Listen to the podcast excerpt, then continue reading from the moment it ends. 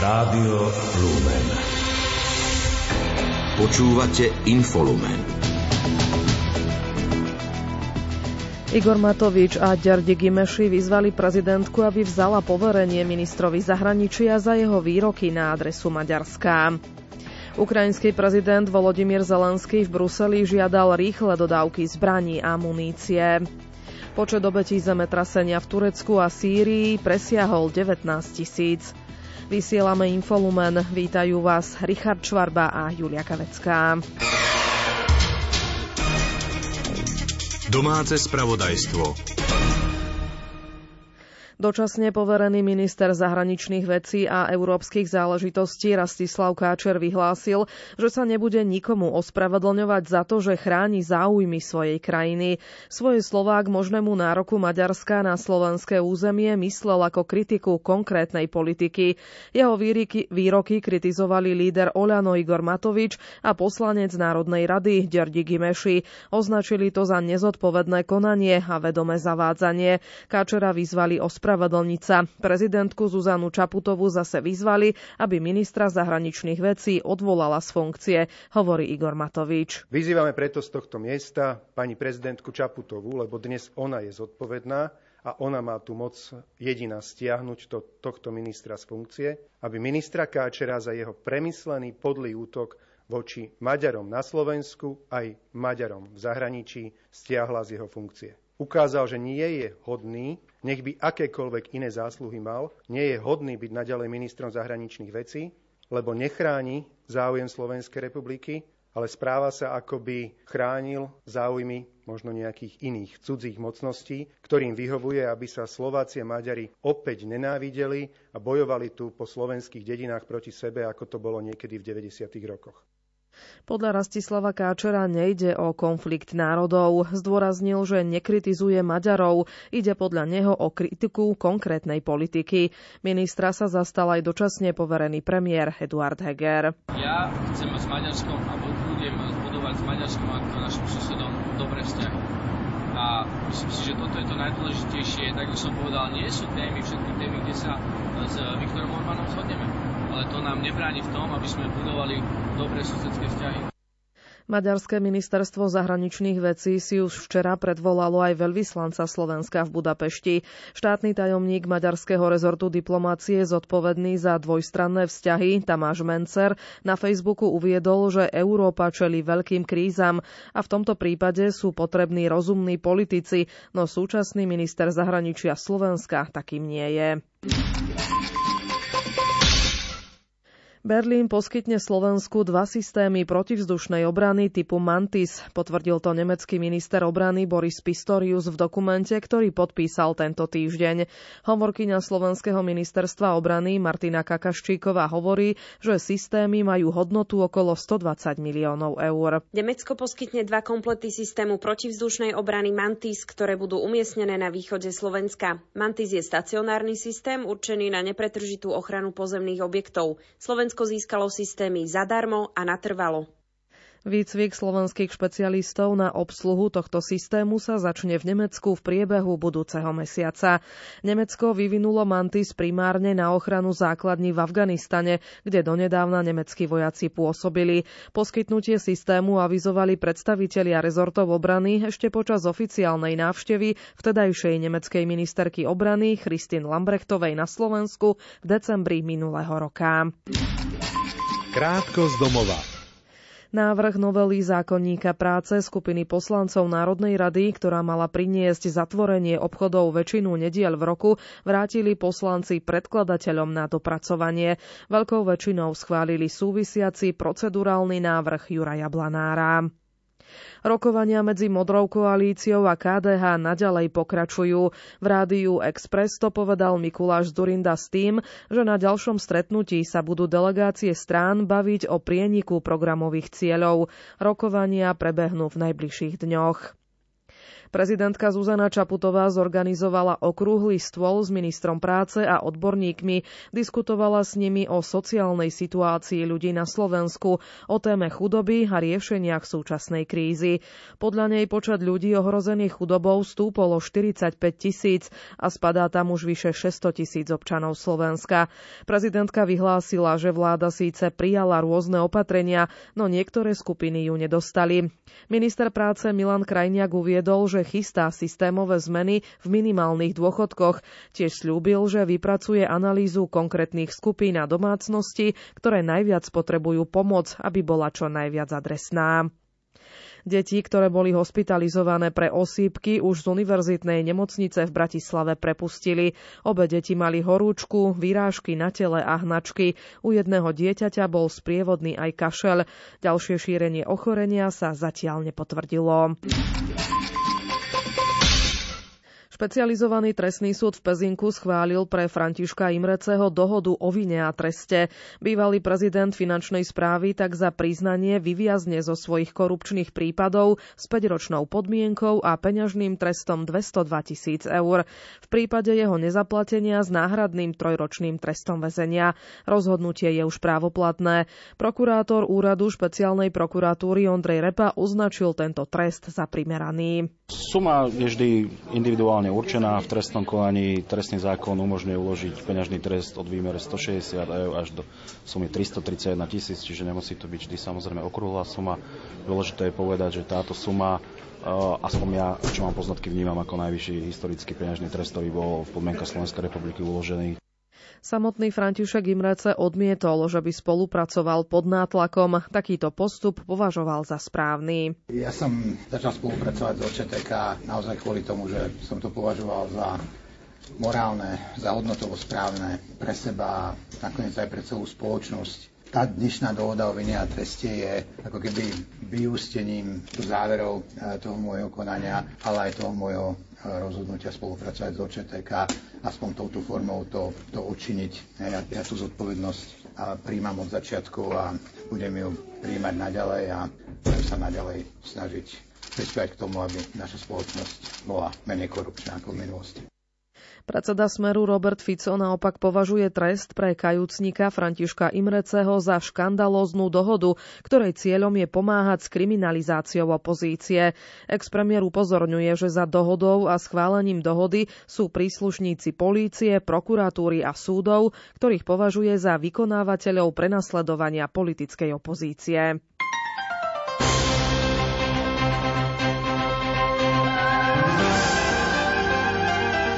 Cirkvi. Kežmarskí skauti, ktorí od začiatku vojny na Ukrajine pomáhali na hraniciach, chystali lekárničky či nakladali humanitárne zbierky, sa tentokrát pustili do nezvyčajnej úlohy. Chcú prerobiť ojazdenú dodávku na mobilnú zubnú ambulanciu, pripraviť a odovzdať ju na Ukrajinu chcú do konca februára, kde už na ňu čakajú zubári ochotní pomôcť. Viac zistila Mária Frisová. Za myšlienkou je partia skautov a dobrovoľníkov z Kešmarku na čele s Adamom Brodanským. Požiadavka prišla z Ukrajiny. Mám tam dávneho kamaráta grekokatolického kňaza. Aj s ďalšími sa podielajú na duchovnej službe pre vojakov a všimli si, že na fronte vojaci aj ľudia, ktorí zostali v tých rozbitých regiónoch, trpia na to, že ich bolia zuby a táto starostlivosť vlastne tam úplne začala chýbať. Zlú situáciu v telefonickom rozhovore popísal aj spomínaný grécko-katolícky kňaz Oleg Grigorik, ktorý pôsobí v Zakarpatskej oblasti dopadlo do jednej samovraždy, že chlap proste už nevydržal, bo to stále ho bolelo, oni si sami tam klešťami ťahajú zuby, oni si vypáľujú tam tie nervy a tak ďalej v okopách.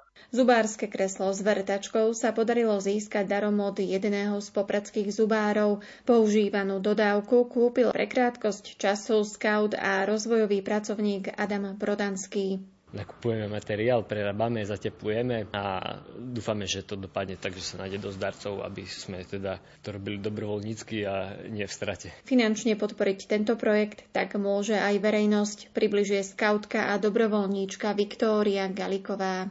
Zbierku máme založenú na platforme Donio. Naša cieľová suma je teda 9000 eur. Aktuálne máme vyzbieraných niečo cez 3000, e, čo je viac menej tretina sumy. Uzatvára ďalší scout a dobrovoľník Tadeáš Adamiak. Každý komentár, like aj na tých príspevkoch, čo majú na sociálnych sieťach a hlavne to zdieľanie nám naozaj veľmi pomôže. Čím viac ľudí to uvidí, tak tým vlastne väčšia šanca, že rýchlejšie dokážeme tento projekt dostať na Ukrajinu.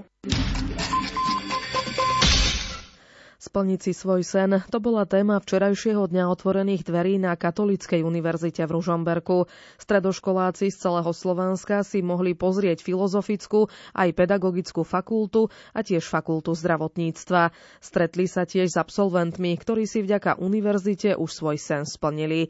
Pokračuje Ondrej Rosík. Deň otvorených dverí pripravili nielen zamestnanci, ale aj súčasní študenti univerzity. Cieľom bolo priniesť zážitok, hovorí prorektor pre vzdelávanie Katolíckej univerzity v Ružomberku Martin Taraj. V prvom rade ten kontakt, ktorý do dnešného dňa tým študentom mnohým chýbal a vidieť tú vysokú školu, prejsť na vlastné oči, vidieť tých ľudí, vidieť absolventov. Študenti sa stretli a podali si ruky navzájom, mnohí sa videli aj s tými, ktorých možno budú učiť do budúcna, že mohli ako by zažiť kúsok tej univerzity na vlastné oči. Študenti si mohli pozrieť priestory, ale aj prakticky si vyskúšať napríklad prácu rozhlasového redaktora, hovorí stredoškoláčka Kristína. Je to jedna z vecí, ktorá ma zaujíma na žurnalistike, mimo iného aj tlač. Rozhlas je mi tiež blízky. Pracovala som ako šéf-redaktorka pre školský časopis na gymnáziu na strednej škole. Súčasťou programu boli aj absolventi Katolíckej univerzity v Ružomberku, ktorí si svoj sen už splnili. Takým je aj fotograf a novinár Branislav Račko. Najväčším pozitívom tejto univerzity je to, že bola teda aspoň v mojom prípade zameraná hodne na prax. Je tu televízne štúdio, je tu rozhlasové štúdio, mohli sme si zapožičať foťáky a kedykoľvek ísť von fotiť, keď sme chceli, takisto kamery, statívy a tak ďalej. Čiže ja som bol spokojný, že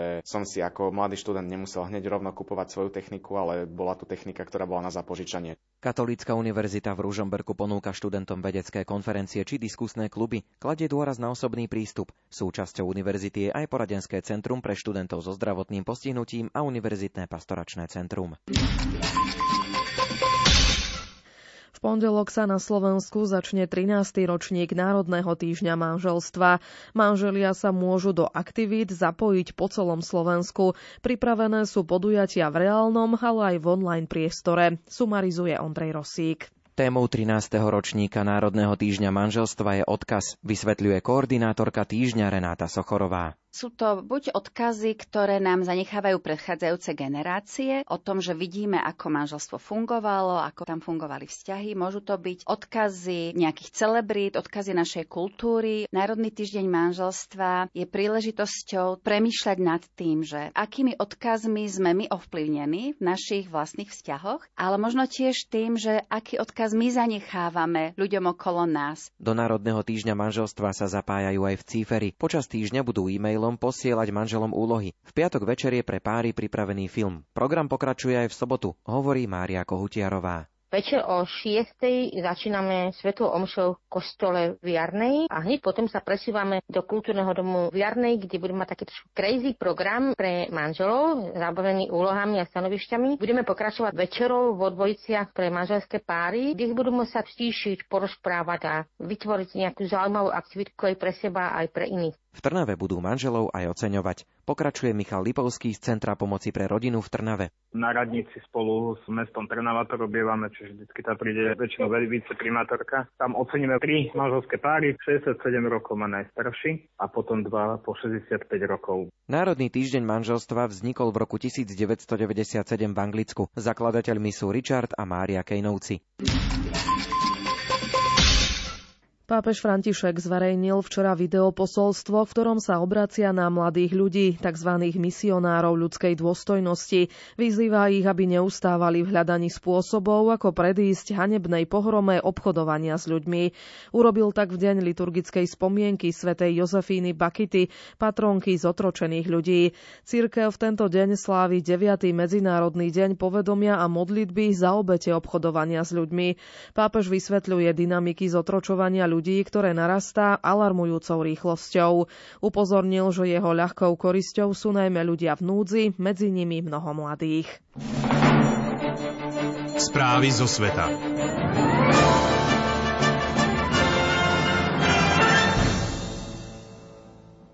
Ukrajinský prezident Volodymyr Zelenský vyzval lídrov Európskej únie, aby nenechali zničiť ukrajinskú európsku cestu pokračovaním ruskej invázie. Na mimoriadnom samite EÚ v Bruseli vyhlásil, že jeho krajina patrí a vždy patrila do Európy. Prezidenti a premiéry EÚ diskutujú aj o vstupe Kieva na vnútorný trh. Predsedníčka Európskej komisie Ursula von der Leyenová informovala, že Eurokomisia v najbližších dňoch predstaví desiatý balík sankcií proti proti Rusku. Tie zasiahnu ruský export v hodnote 10 miliard eur. Ďalšie informácie má Ondrej Rosík. Ukrajinský prezident Volodymyr Zelenský včera navštívil Londýn a Paríž, kde loboval za dodanie moderných stíhačiek a rakiet dlhého doletu. Po Francúzsku dostal aj rád čestnej légie najvyššej hodnosti. Zdôraznil, že vyznamenanie patrí všetkým Ukrajincom. Talianská premiérka Georgia Meloniová označila rozhodnutie francúzského prezidenta Emmanuela Macrona, ktorý pozval Zelenského do Paríža, za nevhodné. Dodala, že má pochopenie pre záležitosti domácej politiky a verejnej mienky. Tie však podľa jej slov môžu niekedy byť škodlivé. Dnes Volodymyr Zelenský pricestoval do Bruselu, kde sa najprv prihovoril poslancom Európskeho parlamentu a potom lídrom EÚ. V Európarlamente poslanci ocenili Zelenského nadšenými ováciami, keď v prejave opisoval Ukrajinu ako krajinu brániacu východné hranice Európy a vyzval na rýchle začlenenie svojej vlasti do EÚ. Lídrom EÚ sa ukrajinský prezident poďakoval za podporu Ukrajiny, ktorá už takmer rok bojuje proti ruskej agresii.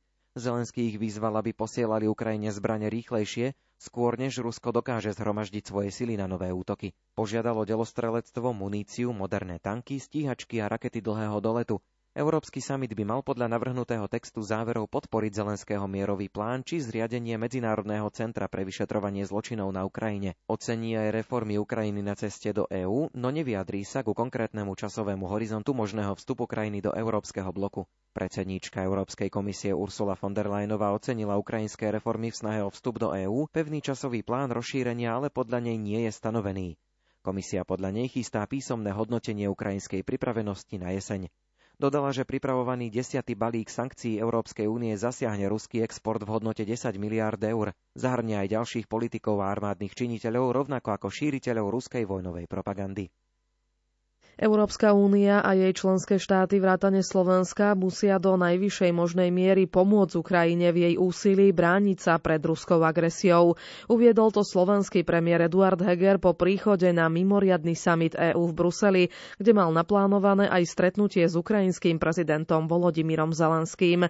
Premiér upozornil, že ide o kľúčový summit aj pre Slovensko, lebo lídry budú hovoriť o pomoci pre Ukrajinu a pre Slovákov je dobre, aby mali stabilného a prosperného prosperujúceho suseda. Toto dnes nie je prípad Ukrajiny a preto je veľmi dôležité, aby sme pomohli Ukrajine čo najskôr získať späť svoje územie a ochrániť svojich občanov.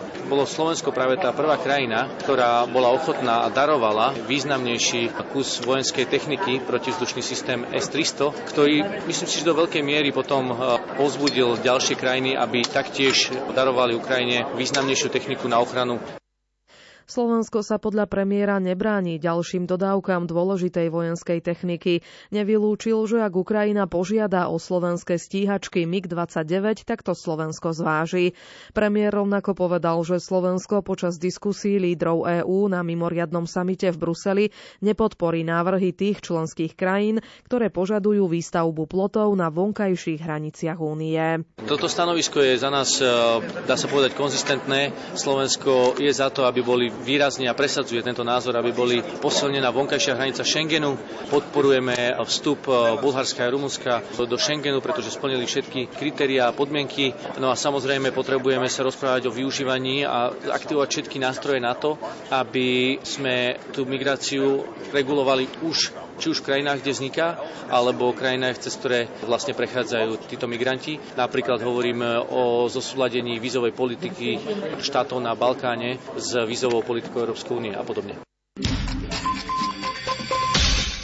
Počet obetí zemetrasenia v Turecku a Sýrii presiahol 19 tisíc, zranených sú 10 tisíce, tisíce domov sa zrútili a mnohým ďalším to hrozí. Solidaritu s ľuďmi oboch krajín dnes vyjadrili aj lídry členských štátov EÚ, ktorí začali zasadnutie Európskej rady v Bruseli minútou ticha za obete ničivých zemetrasení. Pokračuje Lucia Pálešová. S pribúdajúcim časom od zemetrasenia sa nádej na záchranu živých zmenšuje. V Sýrii pomoc komplikuje zložitá vnútro vnútropolitická a bezpečnostná situácia. Katastrofa zasiahla oblasti ovládané vládou v Damasku, ale aj regióny pod kontrolou povstaleckých skupín. Na severozápade krajiny boli už pred touto katastrofou milióny ľudí závislé od humanitárnej pomoci. Lídry členských štátov Európskej únie začali dnes zasadnutie Európskej rady v Bruseli minútou ticha za obete ničivých zemetrasení v Turecku a Sýrii. Vyslovili solidaritu s ľuďmi oboch krajín. Krajiny Európskej únie prejavili solidaritu aj tým, že do postihnutých oblastí v Turecku vyslali vyše 1600 záchranárov. Lídry Európskej únie zároveň privítali iniciatívu švédskeho predsedníctva v Rade únie a Európskej komisie zvolať v marci do Bruselu darcovskú konferenciu, ktorá má zmobilizovať dodatočnú finančnú pomoc pre obe krajiny postihnuté zemetrasením. Lídry taktiež vyzvali všetky strany, aby bol zabezpečený bezproblémový prístup pre humanitárnych pracovníkov a humanitárnu pomoc do postihnutých oblastí, aby sa na miesto činu mohla dostať aj dodatočná pomoc poskytovaná Európskou úniou a jej členskými krajinami, ktorú priamo v teréne dokážu rozdistribuovať rôzne humanitárne organizácie a agentúry OSN. Krátko zo sveta. Ruské sily znovu prevzali iniciatívu na Ukrajine a spustili novú veľkú ofenzívu v Luhanskej oblasti na východe. Dnes to uviedla vo svojej aktuálnej správe americká expertná skupina Inštitút pre štúdium vojny. Ukrajina tento týždeň oznámila, že ruské sily sa pokúšajú bojmi udržať ukrajinské jednotky vo východnom regióne Donbass. Moskva tam zároveň zhromaždila ďalších vojakov na ofenzívu očakávanú v nasledujúcich týždňoch, zrejme zameranú na Luhansk. Luhanskú oblasť. Spojené štáty a NATO sú zjednotené v podpore pre Ukrajinu, ktorá sa bráni voči ruskej vojne. Uviedol to americký minister zahraničných vecí Anthony Blinken po rokovaní so šéfom NATO Jensom Stoltenbergom vo Washingtone. Generálny tajomník aliancie vyhlásil, že ruské víťazstvo by bolo pre Ukrajinu tragédiou a predstavovalo by nebezpečenstvo pre krajiny NATO. Spojencov vyzval, aby pokračovali v dodávkach zbraní pre Kiev. Americká spoločnosť SpaceX prijala opatrenia, ktorými Ukrajine obmedzuje možnosti využívať jej satelitné internetové služby na vojenské účely. Toto opatrenie prišlo po správach, že ukrajinská armáda takto údajne ovládala svoje drony. Bývalá nemecká kancelárka Angela Merkelová si prevzala prestížne ocenenie OSN za to, že počas pôsobenia v úrade otvorila svoju krajinu utečencom. Merkelová bola ocenená za prijatie viac ako milión 200 tisíc utečencov a žiadateľov o azyl v Nemecku v rokoch 2015 a 16. Severná Kórea na nočnej vojenskej prehliadke predstavila najnovšiu vojenskú techniku, medzi ktorou bola podľa analytikov aj nová medzikontinentálna balistická raketa na tuhé palivo. KLDR vojenskú prehliadku uskutočnila pri príležitosti 75. výročia založenia korejskej ľudovej armády. Zúčastnil sa na nej aj tamojší vodca Kim Jong-un so svojou dcérou.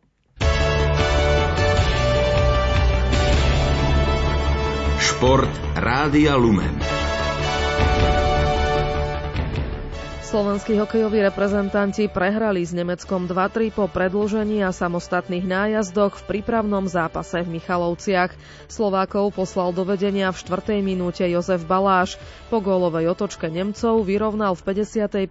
minúte Maroš Jedlička na 2-2, hovorí asistent trénera Peter Frihauf. Určite tam boli hráči, jak v ofenzíve, tak v defenzíve, ktorí nás zaujali. Nemôžem povedať, že nás niekto vyslovene sklamal. A tí hráči si dnes uh, prešli takou rýchlostnou školou a, a si myslím, že všetci to zvládli uh, veľmi solidne. Môžeme byť, uh, byť radi, že, že tí mladí chlapci nám takto rastú do takéto rýchlosti. Týmy proti sebe nastúpili aj dnes v Košickej Steel aréne. Na konci prvej tretiny je stav 0-0. Slovenský hokejista Marian Studenič absolvoval tohto ročnú z premiéru v drese Dallasu v NHL. V noci nastúpil v treťom útoku Stars v dueli proti Minnesote, v ktorom domáci zvíťazili 4-1. New York Rangers v bránke bez Jaroslava Haláka zdolali Vancouver 4-3. Slovenský hokejista Filip Mešár strelil dva góly v nočnom zápase kanadskej juniorskej OHL, v ktorom jeho tým Kitcheners Rangers prehral na ľade London Knights 4-5. Slovenské hokejistky vyhrali vo svojom druhom vystúpení na turnaji piatich krajín v Budapešti nad Norskom 3-2 po predlžení a nájazdoch. V nich rozhodla o triumfe Nikola Nemčeková. Slovenský hokejový útočník Peter Cehlárik bude opäť pôsobiť v Lexande. So švédským klubom podpísal zmluvu až do konca sezóny 2025-26.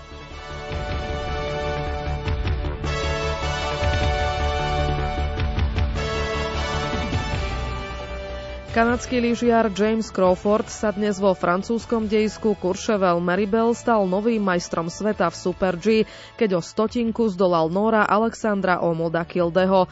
25-ročný pretekár získal svoje prvé zlato na šampionátoch a druhú medailu, keďže z olympijských svahov ho zdobí bronz v kombinácii. Tretie miesto a druhý cenníkov na podujatí v jeho domovskom regióne vybojoval francúz Alexis Panturo. Rakúska lyžiarka Stefany Wienerová bola dnes najrýchlejšia v druhom meranom tréningu na zjazd na majstrovstvách sveta. O jednu stotinu sekundy predstihla ďalšiu rakúsku reprezentantku Miriam Puchnerovú. Tretia bola talianka Sofia Godžová. Zjazd bez slovenskej účasti je na programe v sobotu.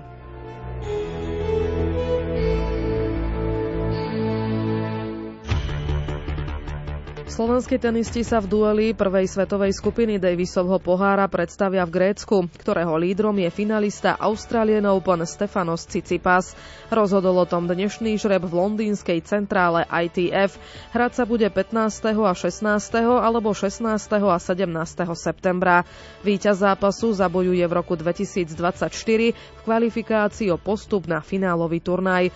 Slovenského kapitána Tibora Tóta výsledok žrebu príliš nepotešil. Gréci vonku nie je to jeden z tých e, najľahších súperov. E, majú Cicipasa, e, silný súper, samozrejme hráva aj štvory, čiže aj, aj určite zasiahne aj do štvory, takže budeme sa musieť na tento zápas veľmi dobre pripraviť a pokúsiť sa zvíťaziť. Škoda, že nehráme doma, že nám žiadne neprisúdil niekoho, s kým by sme mohli hrať doma, ale už veľa rokov sme hrali doma, takže dalo sa to čakať a ako hovorím, musíme sa na to pripraviť a zvíťaziť tam.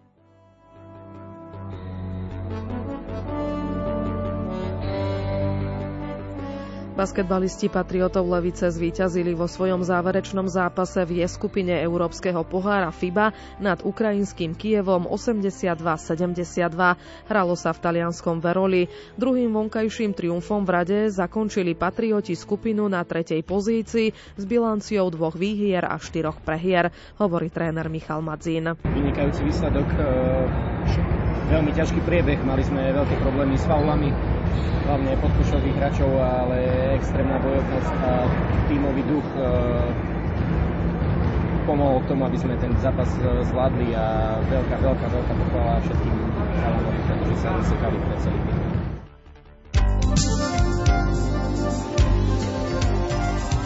Počasie Predpoveď s výhľadom aj na víkend má pripravenú Peter Jurčovič. Takže jeden front prešiel, druhý sa približuje, mal by prísť asi zajtra, ale vyzerá to tak, že nejaké veľké zhoršenie počasia nepriniesie, skôr oblačnosť. Oblačnosti bude dosť, netvrdím, že zamračené, to zamračené bude pravdepodobne až v sobotu, tam potom bude aj viac zrážok, ale zajtrajší deň by sa mohol celku tak pokojne presunúť no, až na ten víkend, keď sa to tak výrazne bude meniť. Aj v priebehu piatka, soboty, nedele a, a dokonca až do pondelka, aj, tam, aj ten, by som ešte ten pondelok do toho zahrnul. Každý deň môže byť úplne iné počasie, no úplne neuveriteľné, takéto náhle zmeny. Takže konkrétne by sme mohli spomenúť Banskú Bystricu. V piatok ráno ešte stále aspoň minus 12, takže mrazivo a v piatok popoludní 0, minus 1, ale bude pekne slnečno, takže ešte sa to drží. Budeme radi, ak bude Radio Lumen vašim spoločníkom aj dnes večer. Mária Čigášová pripravuje reláciu História a my, ktorej vám predstaví najdlhšie panujúce rody v Európy. Začiatok je o 20. hodine. Infolumen vysielali Richard Čvarba a Julia Kavecka. Do počutia.